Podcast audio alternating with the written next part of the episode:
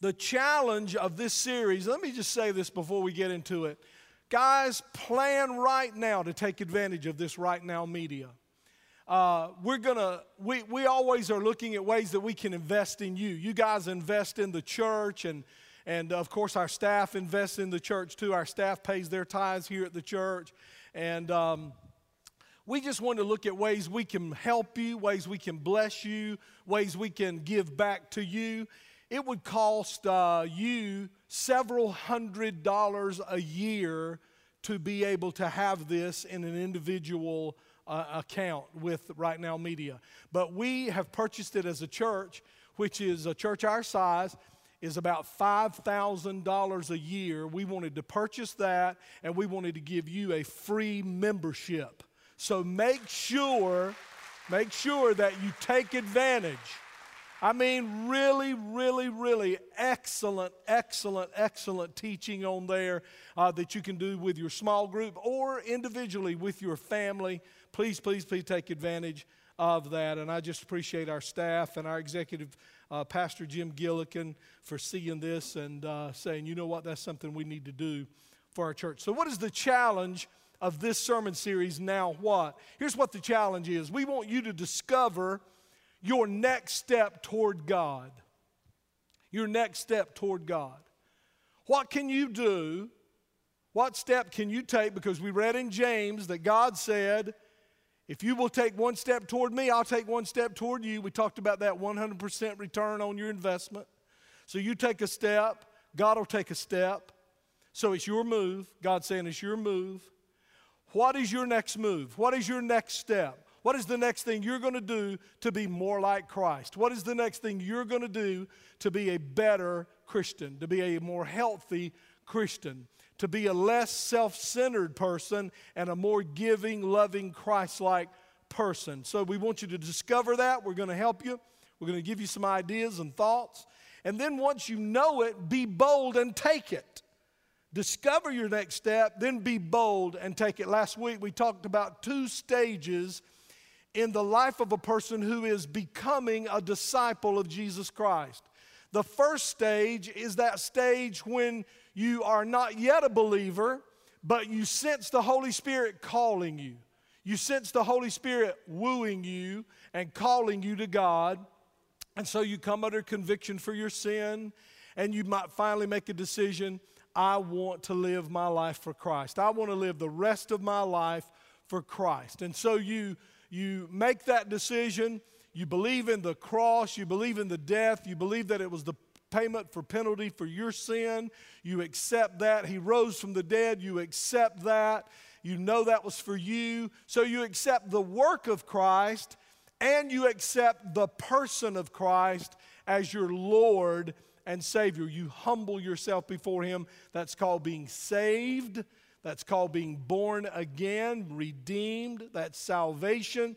So once you become a believer, then we talked last week about steps you can take right after you become a believer. What does Paul say that you are right after you first become a believer? Or what in Christ? A babe. You're a little baby.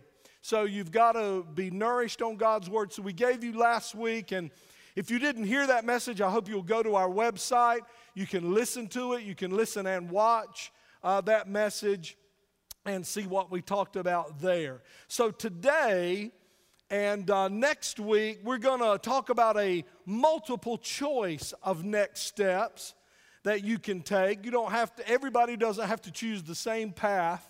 There's one path to Christ, but then after you become a Christian, there are several ways you can develop and mature in your walk with God. I think Bible reading and prayer is absolutely essential for all of us, not just the Bible reading and prayer we do at church, but our private time, our private Bible time, and our private prayer time is so essential to deepening and developing our relationship with Jesus. We talked about that last week, how that reading the Bible is God talking to you, praying is you talking to God. That's called a conversation. That's called communication, and that's how relationships are deepened. And so I think it would be impossible, really, for you to leave out prayer and the study of the Word and really get any further in your relationship with God. So that's essential. But there are some other things that are kind of choices, and today we're going to talk about one that really is a choice uh, for you, whether you would do this or not. We're going to encourage you very much to do so today. We're going to talk about church membership. And really, here at the bridge, we don't call it church membership, we call it church ownership, and that is because members have rights and owners have responsibilities. And so we don't really have members here in the technical sense. We have owners. We want you to own it. We want you to own the vision. We want you to own responsibility. In other words, let me give you a little example. You walk up on the property this morning, you see a piece of trash, you're an owner. You don't look for somebody else to get that. You don't expect somebody else to get that. You say, I take ownership. I'm going to go over there and get that because when an unbeliever drives up on our property, I want them to see a clean, nice property that reflects excellence and re- reflects who Jesus is. So, taking ownership. Here's when you're not taking ownership. Anytime you have this thought or anytime you say these words, that's not my job. That's not my job. I had a staff member, not here at this church, but at another church I served, uh, to say to me, I asked him to do something. He said, That's not my job. I said, Do you want a job? He said, Yeah, I want a job. I said, Then here's your job description everything we told you, plus anything else I ask you to do. Amen? Because that's, that's how I lived as the senior pastor. Hey, listen, if the bathroom didn't get cleaned out, I was an owner. I got in there and cleaned that bathroom up. And I did that a lot of times in smaller churches that I pastored. I did whatever needed to be done. And so I want to ask you to do that. I want you to look around.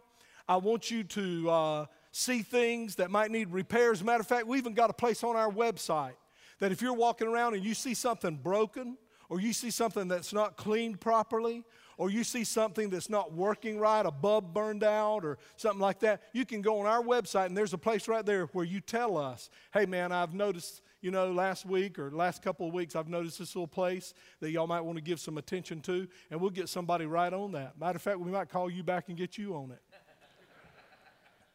So don't be nervous about that. We've got people who do those kind of jobs, but we want you to at least make that call and say, you know what, I want my church right. I want my church looking right. It's God's church, but I own the vision. Amen? Y'all with me? All right. So let's talk a little bit about membership and ownership. If I'm a member of a gym and I'm working out so hard that I break one of the barbells, I mean, that could happen. I mean, I'm, you know, when I get into it, I'm awesome. And let's say, you know, I bend the bar it'd be more likely I fell down on that walking deal. Um, but anyway, if something broke, if I'm a member of the gym, then I pay dues. So I expect certain services. So if the treadmill isn't working right, I don't fix it. I just go complain about it. And then I walk out. But if I own that gym and that treadmill isn't working, I got to make sure that gets fixed. See the difference? If I'm a member of a golf uh, club or a, a um, country club, and uh, I'm going in there and uh, playing golf. I pay dues every month, or I pay dues annually, or however. And the air conditioner breaks down in the clubhouse. If I'm a member, then I'm going to just go up there and say, hey, man, the air conditioner's broke. Y'all need to get that fixed. If I'm an owner, I got to see that it gets fixed. You see the difference? We want you guys to own what's going on here at the bridge. We want you to take responsibility. We want you, when you walk on campus, head on swivel. You're looking around. You're seeing if there's somebody you can serve. You're seeing if, if there's somebody parked in a visitor's place, and they might not be. They might be a visitor, but maybe all the visitor spots were taken. That'd be a great problem to have, wouldn't it? And uh, they had to park somewhere else, and maybe it's a a young woman who her husband is deployed, or even a, uh, we even have men who their wives are deployed and they're left with the children, and you see them struggling. Then you go over and say, "Hey, I've, um, I'm a member here at the bridge, or I'm an owner here at the bridge. Can I help you guys? Would you like some help?" And then pitch in and help them, hold an umbrella over them. Uh, this would be a great day to do something like that. Look around and see who you can serve. Own, own your uh, relationship here with the bridge. Own the uh, vision, the mission, all of that. Take ownership of that. So let's face it commitment is a rare commodity these days. So it shouldn't be a surprise to any of us that church members or church membership is a very low priority for many Christians. They don't even think about it really a lot of times. Back in the day, church membership was more of an automatic thing. If you came to a church for a while, you would be approached about church membership. They would urge you. Matter of fact, I know churches you can join the first Sunday you attend. You just walk up to the front of the church and join right then. Uh, we don't practice that here because we believe before a person becomes a member owner, they need to become a believer. They need to be a believer first. And there also needs to be a few classes and instruction so you know what you're joining, so you understand what you're joining. Some churches even send the wrong message that if you join the church, you are a Christian. That if you become a member of a church, you are a Christian. Well, I can tell you what the African American pastor said about that. He said, man, he was preaching. He said, It doesn't make you a Christian to join a church any more than it makes a. Uh, let me see if I can get this right now. I'll make sure I nail this. If you put kittens in an oven, it don't turn them into biscuits. Amen? Amen. I should have wrote that down. But, uh, but anyway, we, we know in our day that commitment is a rare commodity. And uh, we know it's pretty common today, let's be honest, for Christians to move around from church to church and they never really feel the necessity of submitting themselves to the care of a particular pastor and particular elders and a particular church. And so many Christians never commit themselves to a specific group of followers. To neglect or refuse or take lightly formal church membership or ownership, as we call it, often reflects a misunderstanding of the believer's responsibility to the body of Christ. It is essential for every Christian to understand what church membership, ownership is, and why it matters. So let's talk about the definition of church ownership, okay? Here at the bridge, church membership. Let me make something really, really clear. And I've already said this, but let me make it even more clear. In 1 Corinthians 12 and 13, and I'm going to read this, it's not going to come up on the screen, but I want you to listen to this verse. 1 Corinthians 12 and 13. Some of us are Jews, some of us are Gentiles, some of us are slaves, some of us are free, but we have all been baptized into one body by one Spirit, and we all share together the same Spirit. Now, if you'll notice in that verse, the word Spirit is a capital S, so it's not talking about the human spirit. It's not talking about a spirit of unity. It is talking about the Holy Spirit. Now, here's what that verse is saying that verse is saying that joining the bridge doesn't make you a Christian, coming to Jesus makes you a Christian. Joining a church, being a part of a church, being a part or a member of a denomination does not make you a Christian. Coming to Christ makes you a Christian. As a matter of fact, you cannot be a member of a local church and you are still one of God's children and you are ready for heaven. I want to make that clear.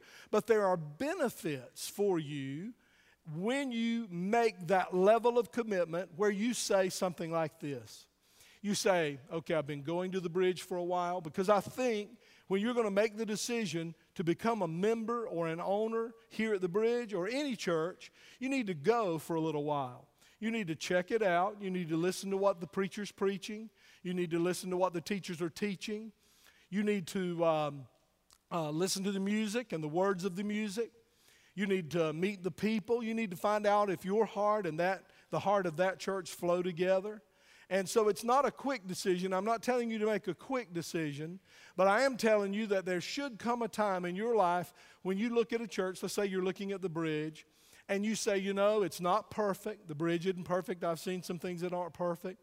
Pastor Farrell certainly isn't perfect. And the staff, I know they're not perfect men. The band isn't perfect. Music isn't perfect. It's not a perfect church. But in all of my searching and in all of my prayer, I believe this is the church that I would be most fruitful in. Not really most comfortable, but where I could bear the most fruit, where I could use my gifts where I could do what God's called me to do. And so I'm going to be an owner. I'm going to become an owner at the bridge. And so that maybe you would have that kind of conversation with yourself. Now, being in the body of Christ, being a Christian, being a believer, qualifies you to be an owner here at the bridge. Just like I said before, before you become an owner, we want to know that you've committed your life to Jesus Christ. Becoming an owner or member of the bridge means that you are formally committing yourself to the vision of the bridge, the mission of the bridge, the purpose of the bridge, the values of the bridge, and the ministries of the bridge. And you might ask, where's all that information? The best place to find all of that is on our website. It's all right there and you can read that. But if you don't do the website, we can get you a copy of all that and let you read about it. Really, the best thing to do would be to take our discovery class. And Pastor Andy talked about that, and I talked about that last week. And you can just go on our website and find all about the discovery, or you can go out here to the Connect Center. And you go to discovery, and we help you find out who you are we teach you who we are, where we came from, and what the heart of our church is, and then you can make a decision about whether the bridge is the church God has called you to. When you stand up on this stage, and uh, we do that uh, from time to time where people who have taken the classes and made the decision they want to be an owner, you will come up on the stage. At that moment, you are publicly identifying with this specific local body of believers and the vision. Let me just give you very quickly a few of the purposes of the bridge. And really, according to the scripture, they should be the purposes of every church. Here's some of the purposes of the bridge. You come here to receive instruction from God's word. We find that in 1 Timothy 4:13, 2 Timothy 4:2.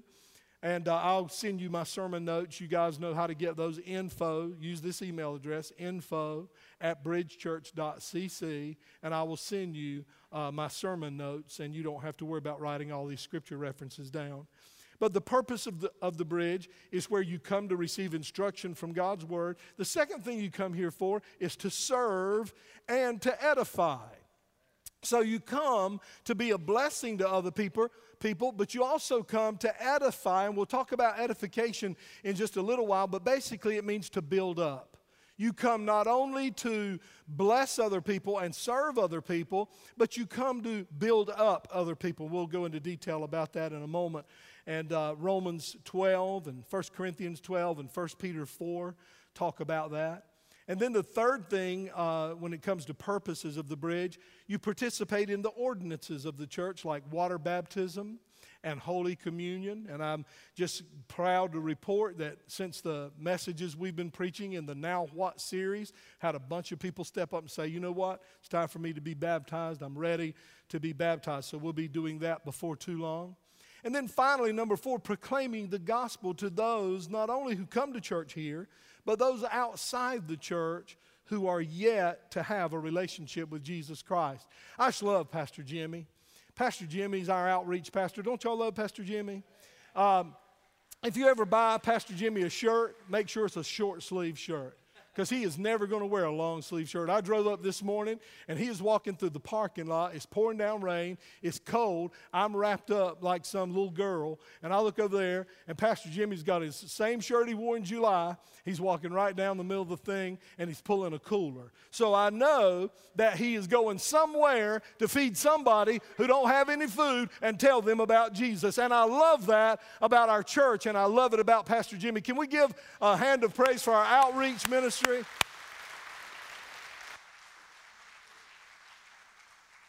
Also, when a person becomes an owner here at the bridge, you are submitting to the care of the leaders, and you're also submitting to the authority of the biblically qualified leaders here at the bridge. So that talks about the definition. Let's talk about the foundation. Let's look at the foundation of church membership. Even though the scripture does not explicitly contain a command for you to formally join a local church, the biblical foundation for local church membership is weaved throughout the New Testament. Let me give you just a few examples. The example of the early church. When you read about the early church, you find that people committed to a local body the church at Ephesus, the church at Corinth, the church at. Um, uh, Colossae. Uh, we could go on and on. Uh, Thessalonica. All of these were local churches. Also, in those churches, there was the existence of church government. So they had government. Uh, you know, we have to have organization, we have to have church government. And a lot of people go, uh, you know, we don't need all that in the church. Just let the Holy Spirit rule. A matter of fact, I'll see churches sometimes they'll advertise, uh, we don't have church government, we just lean on the Holy Spirit. And then they'll say things like, we don't preach doctrine here, we just follow the Holy Spirit. Well, I'm going to tell you, I serve a God who's organized. I serve a God who's got his stuff together. And I serve a God who, in His Word, spelled out church government explicitly, spelled out doctrine explicitly. So here's what I would say to you I want to give y'all some advice. If you're ever looking at a church to join that church and they say, we don't have any church government and we don't have any doctrine here, one word of advice run. Run, because that's going to be a crazy place. It's going to be a wild, crazy place, okay? And so I want you to know we believe in church government, we believe in uh, doctrine here at the bridge. And then I want you to notice the exercise of church discipline. In that church government, there is a uh, plan of church discipline. And we need this in our day to hold one another accountable. And then finally, the exhortation or call to mutual edification, again, which means building one another up. Let's talk a little bit more in detail about the pattern of the early church as it relates to church membership and why I believe so much in church membership. Now, let me just go ahead and say this. If you're here today and you're like, look, I'm not joining any church, I've already made up my mind. I'm not going to join the bridge. I'm not going to join the church down the street. I'm going to come. I'm going to serve. I'm going to do whatever you folks will let me do to be a blessing, but I'm not going to join a church. That's fine. That's fine. That's between you and God. I just want to show you what the Word of God says, and then I want you to take it, and then you get with God and you follow what you believe God has given you. Is that fair enough? Is that fair enough? In the early church, Here's something I notice when I read the book of Acts and I read all the other books uh, after the book of Acts. When a person came to Christ, they also came to a local church. When they came to Jesus Christ, when they were saved, when they were born again into the family of God, they were immediately connected to a local church. Also, in the early church, the idea of experiencing salvation without belonging to a local church was not an option. When individuals accepted Christ as Savior and Lord, two things happened if you'll study your Bible. Two things always happen when a person got saved. Number one, they baptized them. And number two, they were added to a local church. Acts 2, Acts 5, Acts 16, we find all of these things. Becoming a Christian meant more in the early church than living out some private commitment to Christ. It is not your relationship with God is not to be private. You ever heard somebody say that? They say, hey, listen, man, my relationship with God's between me and God. Nowhere in the Bible does it teach that. As a matter of fact, the Bible says that you need to be bold. Let the redeemed of the Lord say so. You're nowhere in the Bible, and you might sound so uh, correct when you say, My relationship with God, that's between me and God. Uh, but nowhere is that taught in the Bible. You are to, because of your relationship with Jesus Christ, you are to be a bold Christian. There's a difference in being a bold Christian and an obnoxious Christian. Isn't that true? But you can be bold and you can let everybody know I'm a follower of Jesus Christ without being obnoxious. And we know we do see that a lot in the Christian uh, in the church today. Some folks who don't know how to get that balance. And if you ask us if you're obnoxious, we will tell you. Becoming a follower of Jesus meant joining together formally with other believers in a local church and devoting themselves to the teaching of the leaders of that church, to the fellowship with the people of that church, to the breaking of bread with one another in communion and in prayer. These are things that happen in the local church, Acts 2 and 42. We should also note how many of you know what an epistle is? Just say, it, just raise your hand. The epistles in the Bible. Now, do not say what a person said one time when I said, What is an epistle? They said it's an, a wife of an apostle. It is not a wife of an apostle. An epistle is a what? It's a letter. It's a letter. So Paul wrote letters to churches, 1st and 2nd Corinthians. So 1st Corinthians would be his first letter, and 2nd Corinthians would be his. And y'all are theologians. And then you got Colossians. That was a letter written to the local church at Colossae. Ephesians was written to the local church at Ephesus. We could go on and on. There are many others, Thessalonica, and all of these. But then uh, we find that these are all local churches. So the idea of a local church started very, very early after the outpouring of the Holy Spirit in Acts chapter 2. But he also, you say, well, he didn't write all his epistles to, to churches. He wrote some of them to people like uh, Titus. He wrote a letter to him. He wrote a couple letters to Timothy. He wrote a letter to a guy named Philemon. And so all the epistles are not to local churches, Pastor. No. But you know what's true about Philemon? You know what's true about Titus? You know what's true about Timothy? They were all leaders in a local church. All three of those guys were leaders in a local church. So the New Testament letters, epistles, demonstrate that the Lord assumed that believers would be committed to a local assembly, a local church. There's also evidence in the New Testament. Uh, we know there was a list of widows that needed financial support. That's in 1 Timothy 5 9. But it also indicates that there were a list of members in a church. Uh, it was a list of people who had been converted to Christ and were growing as Christians. That's in Acts 2 and verse 41, 47, Acts 5, Acts 16. In fact, listen to this.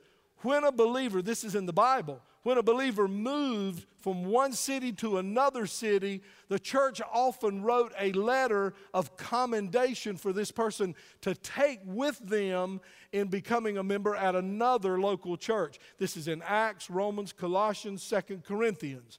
So, the point I'm trying to make today is that even though the Bible doesn't say join a local church, it is obvious that God, or it's obvious to me, that God assumed we would commit ourselves to one local, imperfect, amen? Imperfect, I've never been to a perfect church, imperfect body of Christ that we felt best fitted us. So, watch this right here. Look up on the screen. The idea of experiencing salvation without belonging to a local church is foreign to the New Testament in the New Testament, when people were saved, they were immediately connected to a local church. In the book of Acts, much of the terminology, the phrases in the book of Acts fit only within the context of a formal church membership. And I'll just give you some of them. Uh, it's all of these in the book of Acts. In chapter 6, it uses the phrase the whole congregation. In ch- chapter 8, it uses the phrase the church in Jerusalem. In chapter 9, it says, in every church. Um, in uh, chapter 15, it says, the whole church. In uh, chapter 9, it says, the disciples in Jerusalem. In chapter 20, it talks about the elders of the church at Ephesus. So, again, just these phrases in the Bible strongly suggest recognizable church membership with well defined boundaries. You'll find that also in Hebrews and in 1 Corinthians. Now, let's talk a little bit about church government. Church government is very, very important. We have to have a flow chart. We have to know who the leader is. We have to know who the leaders are. Um, Pastor Andy went with me. We went to a church this week um, uh, to share what God had done at the bridge and to help them go to the next level as a church. And Pastor Andy went with me one night and spoke. Pastor Andrew went with me one night and spoke about children's ministry. But Pastor Andy talked about the Exodus 18 example. Moses was trying to do all the leading. And don't, don't read that while I'm preaching, but write it in your notes and look it up. And then God sent Moses a message through his father in law, Jethro, and his niece, Ellie Mae. And so, I always, I always gets a laugh. So Jethro came to, came to uh, Moses and said, Moses, you're trying to do it all yourself. Divide the people up find out who your leaders are, and put them over small groups of people. You can't do it all. He told Moses, You're going to kill yourself. You can read all that. So, church government is very important. We have bylaws in our church. You're welcome to get a copy of those bylaws. We are incorporated as a church. Uh, you have, listen to me, you have a administrative pastor, an executive pastor, Jim Gillikin you have elders. You have a financial board of elders who look at finances. You have a, a group of elders that are specifically uh, related to uh, the spiritual part of the church. These gentlemen meet monthly and pray and seek God for the direction of the church. So we have ways we do things. We have policies that we believe help us glorify God and help us to keep everything organized. And of course, we will tweak those things and change those things as necessary because our bylaws are not infallible, they're, they're, by, they're written by man. So we know they're not perfect, and so they can be changed and modified. My point to you today is I want you to know that you have a strong group of uh, men and women who stand in leadership in this church, and every single one of them have in their heart the best uh, desires for this church and for you. And I think it was exemplified today in the offer of the right now media that we're making available to you because discipleship and you getting deeper in your relationship with God is essential to your victory as a Christian. And so we want to give you tools and we want to provide you with information that's going to help you be all that you can be for God. And what are we ultimately after? We are ultimately after this that when we stand before God on the last day, He says, What? Well done, well done. We want God to say, Well done to us, and we want God to say, Well done to you. So, church government is very important. The consistent pattern throughout the New Testament is that a plurality of godly leaders are to oversee a local church body. The specific duties given to these leaders presuppose a clearly defined group of church members who are under their care. The godly men and women who lead here at the bridge, here's what they're responsible for four things. They're responsible to shepherd God's people, Acts and First Peter. They are responsible to serve and minister diligently among the people, and that is uh, First Thessalonians. They are uh, charged to have charge over the people and to lead them. That's First Thessalonians and First Timothy. And then it says in Hebrews that the responsibility of the leaders of the church are to keep watch over the souls of the people in the church. The scripture teaches that leaders will give an account one day of how we led. And I want to tell you something that is always heavy on my heart. That's always heavy on my heart. Do you remember what Paul said? Paul was going through a litany of ways that he had been persecuted. He talked about how he had been beaten and how he had been stoned, and he talked about how he had been uh, in a shipwreck. Y'all remember that scripture? And then at the end, he says, But the thing that is constantly on me is the care of all the churches. So when I talk to you about church government, you might say, Well, this is boring, but I want to tell you, I bear a tremendous responsibility as the senior pastor, and we bear a tremendous responsibility as your staff that we govern this church in a biblical way so that God, when we stand before Him to give an account, Hebrews 13, 1 Peter 5, that He will look at us and say, Well done. The way these responsibilities that I just listed for you are laid out in the Bible, again, presupposes that there will be a distinguishable, mutually understood membership in a local church. Now, the Bible also says, and y'all are going to love this part, not only do I shepherd you, not only do I care for you, not only do I serve you, and when I say I, I mean all the leaders, and not only do we minister to you, and I mean primarily the staff that you pay to lead this church, but um, you are to submit to your leaders. And I know we hate that word. I know we hate it, you know, when you preach uh, on marriage and you get to that verse that says women ought to submit to their husbands, you can always feel the tension in the room and you can always feel a little bit of a pushback. And well, anytime you use the word commit and anytime you use the word submit, our nature kind of pushes back on that a little bit. We, rebe- we rebel in that. But the Bible is clear in Hebrews 13, 17 obey your leaders and submit to them. The question is who are my leaders? When we're talking about church membership, we're talking about local churches.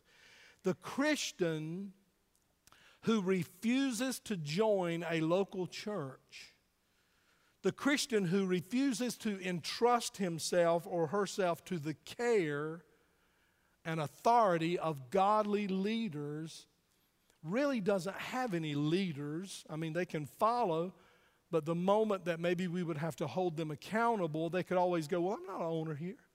I don't have to listen to you. And so you really don't have leaders. For a person to obey your leaders and submit to them, Hebrews uh, 13, 17, that person must submit to the leaders of a particular local body. Now, since that was so much fun, church government, let's go into something even more fun. Let's talk about the biblical practice of discipline in the church and edification. Everybody go, Amen. How many of you know we need discipline? If Pastor Farrell messes up, if I fail, and I'm subject to fail, I'm a human being. If I fail, if I sin, if I mess up, don't you want a church board that's going to hold me accountable? Yes, you can say amen to that. I do. I want a church board that's going to say, Pastor, we need you to come in. We need to talk to you about some things that we've heard or things that we've seen, and we need to talk to you about that. What if we have a board member? What if we have a staff member who has an affair or embezzles some money or just does something that kind of gets out there publicly? You know what saves the reputation of the church in a situation like that? Is that we have a plan of discipline in place, not to kick that person out, but to what? Restore them, to restore them back to God.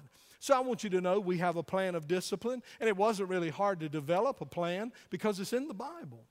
That plan of discipline is laid out in the Bible. In Matthew chapter 18, verses 15 through 17, I'm not going to read that, but Jesus outlines the way a church is to seek restoration of a believer who's fallen into sin. It's a four step plan. And uh, in step one, one person goes to the one who has, who has done wrong and talks to them. If they won't hear it, if they won't repent, if they won't humble themselves and say, I was wrong, then that person goes. The next step, the Bible says, is you take two or three with you and uh, hold him down. No, I'm kidding. You take two or three with you, and a group goes and says, Listen, brother, listen, sister, we love you, and, and you know this is true. You can't do this if you don't know it's true, but we know this is true. We know this is the situation. You know it is. And so we've got to do something about this. We've got to take some changes, make some changes. You've got to step down from leadership. If they're in leadership, they have to step down. And then you need to go through a restoration process that probably would involve some counseling and other things. And then if they look at those three people and go, no, I'm not doing it. I'm just as good as you are, and and you know, this happens sometimes. People have this reaction. I'm as good as you are. Who are you to do? Who are you to what? Judge me. And so there we go. And uh, so then the Bible says if on that occasion they don't um, confess and own up and take responsibility, then you bring it before the whole church. Now, we've never had to do this since I've been the pastor of the bridge, but the plan is right there. You know what the Bible says then? I'm just telling you what Jesus said. You say, well, that sounds harsh. Well, it's got to be dealt with. It's got to be dealt with. Sin in the church that is not dealt with is like cancer in your body and you refuse to address it. It will begin to spread, it will begin to affect the whole church. How many of you all, maybe you've been a part of it or you know it, of churches that have um, sin has come up in the church, but it got swept under the rug? It got swept under the rug it didn't get dealt with. The person who did it was not confronted. And so we just kind of whispered about it. And we didn't really deal with it. And all of a sudden, a church that was strong and powerful and influential, and people were coming to Christ and being called into the ministry and going out leading others to Christ, all of a sudden that church began to weaken and weaken and weaken and weaken. Listen, God will honor, and it's painful. It's painful. We've gone through some things here at the bridge over the 25 years I've been here where we had to do some discipline like this. But I'll tell you, um, when we, we've had to go to the second step, but we've never had to go to the third step. We've had to go to the second step where uh, we took a group with us and sat down with the person, but at that moment, uh, either they would go, You know what, I'm just leaving. And they wouldn't own their sin. And we, that breaks our heart. That breaks our heart because here's what that means that means I've got sin, but I'm not going to deal with it. Who do y'all think you are? I'm gone. Take my name off the church roll. I don't want to be an owner anymore. And we, that breaks our heart. But most of the time, I'm glad to report, they have said, You're right. You're right, and, and I need to get things right. And they get things right, and then they go through a time of, of uh, spiritual development and counseling and love and, and being accountable to somebody over a period of time. And then they can get back in leadership down the road. Now, they won't go back in leadership maybe where they were, but they can start out down here and, and we gain trust in them, and they can move right back up to a place of powerful, powerful leadership and influence. Now, the Bible says the fourth step is when a person will not confess and repent and turn around, that they're asked to leave the church. And the re- you say, well, now that's wrong. Well, Jesus said it. Do you know why they're asked to leave the church? Because they are damaging. It's poison, it's toxic. When you have a person who has been talked to and confronted and dealt with, and they're a person of influence. They're a person of, of um, uh, that when they speak, people listen. And now that this sin's there, they won't deal with it, they won't own it. Then you have to ask that person if they will to uh, move out and find another place. And we hope when they do, they will find repentance there. So this is in your Bible, Matthew 18. It's also in 1 Corinthians 5 and 1 Timothy 5. It's also in Titus 3.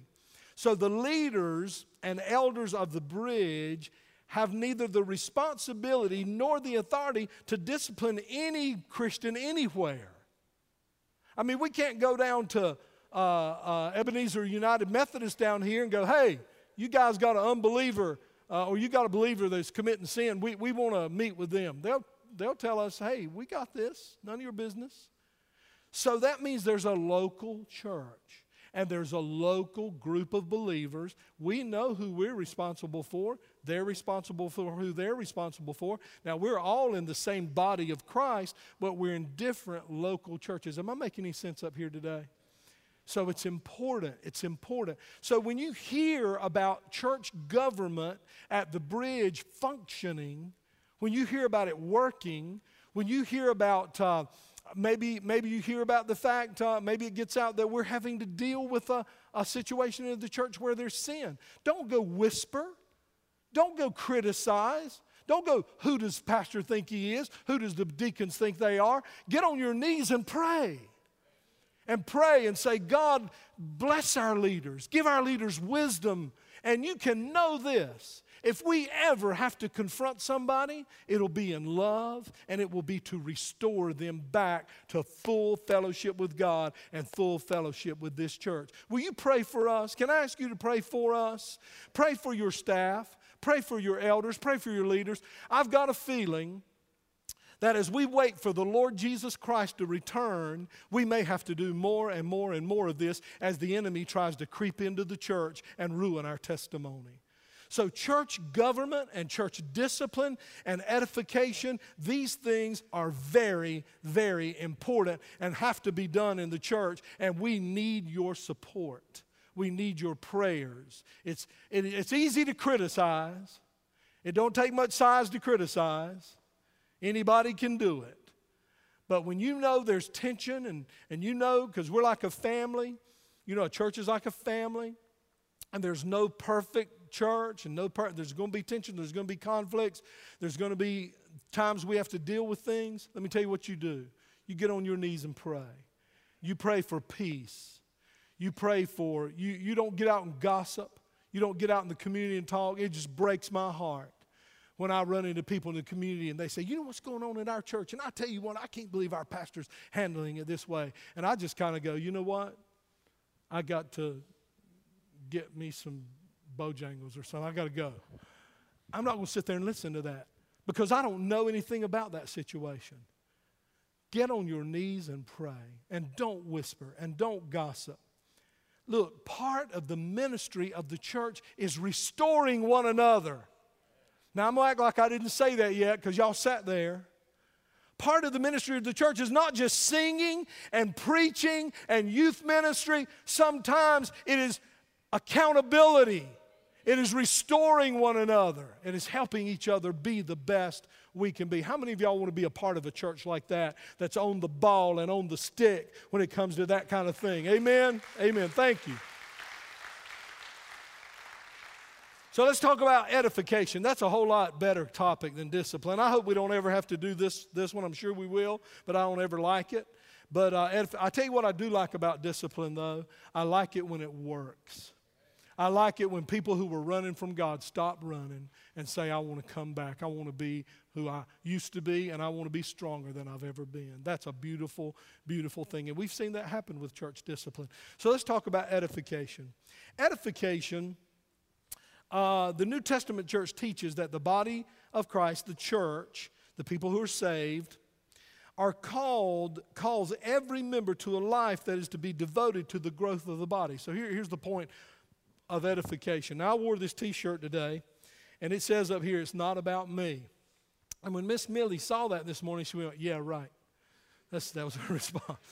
but anyway, look, it's not just about me. That's what the word edification means. So get this. Here's your job as a Christian. Doesn't mean, I mean, separate from the bridge. You're just a, you're a Christian. Here's your job. Your job is to do everything you can every single day to be as much like Jesus as you can. Okay? Now, but that isn't all your job. Your job is to help other Christians be everything they can be too. See, we, we, we skip that one. That's what the word edification means. It means to build up another Christian. It means to encourage another Christian. It means to not only do your Bible study, but share with other Christians what you learned in your Bible study. Teach them.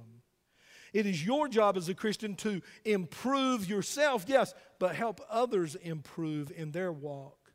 It is your job to instruct and inform the other members of the body. And the way you do this is by practicing the one another's of the New Testament. All through the New Testament, after the book of Acts, in the book of Acts, and after is the phrase one another, love one another, pray, pray for one another, encourage one another. And that, those are edification, those are commands to edify. You're doing one another's. You're doing that not just for yourself, but you're doing it for others. And there are many, many, many of them, and you're called on to obey them. And then also, the way you edify is by exercising your spiritual gift.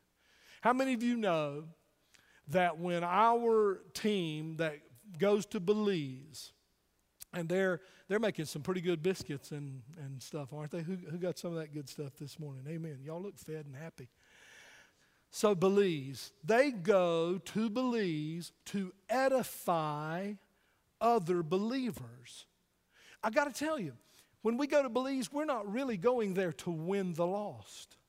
We're going there to edify a church that is already there so they can reach their community.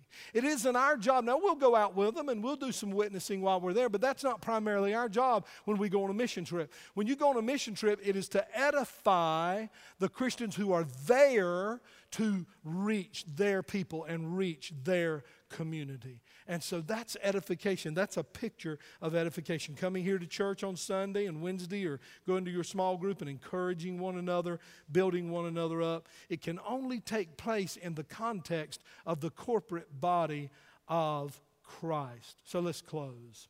And I'm really done. Look at this next slide. Living out a commitment to the bridge, a local church, involves many responsibilities. Now, you can see them up there real good. Here's what we need from you. Here's what we need from you. If we're going to be a powerful church, if we're going to be an influential church, if we're going to keep reaching people in this community, I need you guys who are Christians to exemplify a godly lifestyle out there. I'm going to say that again because I know y'all didn't hear that. As a representative of the bridge, I need you to exemplify a godly lifestyle out there. Y'all with me? Oh, all right. Now, holiness is not a denomination, holiness is a lifestyle. You say, is it important? Well, I don't know. I'll let you uh, answer that. It says, without it, you can't see God. I was counting on seeing Him. Weren't you? So I want to live a godly lifestyle.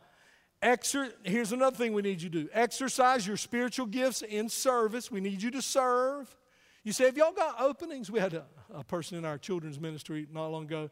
They said, Well, I had no idea there were openings over here. Can I make something clear? There are always openings in the children's ministry. Always. We have never looked at anybody and go, No, I think we got all we need. There's always openings on hospitality, the people in the parking lot, the people welcoming. There's always openings. If you're sitting on your seat today, you didn't know what I was going to say right there, did you? If you're sitting on your seat today and you think that we, because we're a big church, we don't have openings, wrong. Wrong. We have openings right now. Now we're going to do the ministry even though we got openings. But if you're not doing anything, come on, man. Come on, get in. Get down out of the bleachers and get in the game with us. We need you to exercise your spiritual gifts in service. You say, Well, I don't know what my spiritual gifts are. That's what discovery's for. And I'll tell you something else. I found out this. When you don't know what your spiritual gift is, if you'll just do something, God's more likely to show you what your niche is. But you got to, remember what he said? If you'll move first, then I'll move. Some of you are waiting to hear from God. God's waiting for you to move. We need you to contribute. Find oh, I know why y'all are so quiet. You saw number three. we need you to contribute financially to the ministry. Money does not fall out of the sky. It doesn't grow on trees. I sound like your mom and daddy when you were little, don't I? You got to give. Some of y'all are tipping God. You got to quit tipping God and you got to start giving.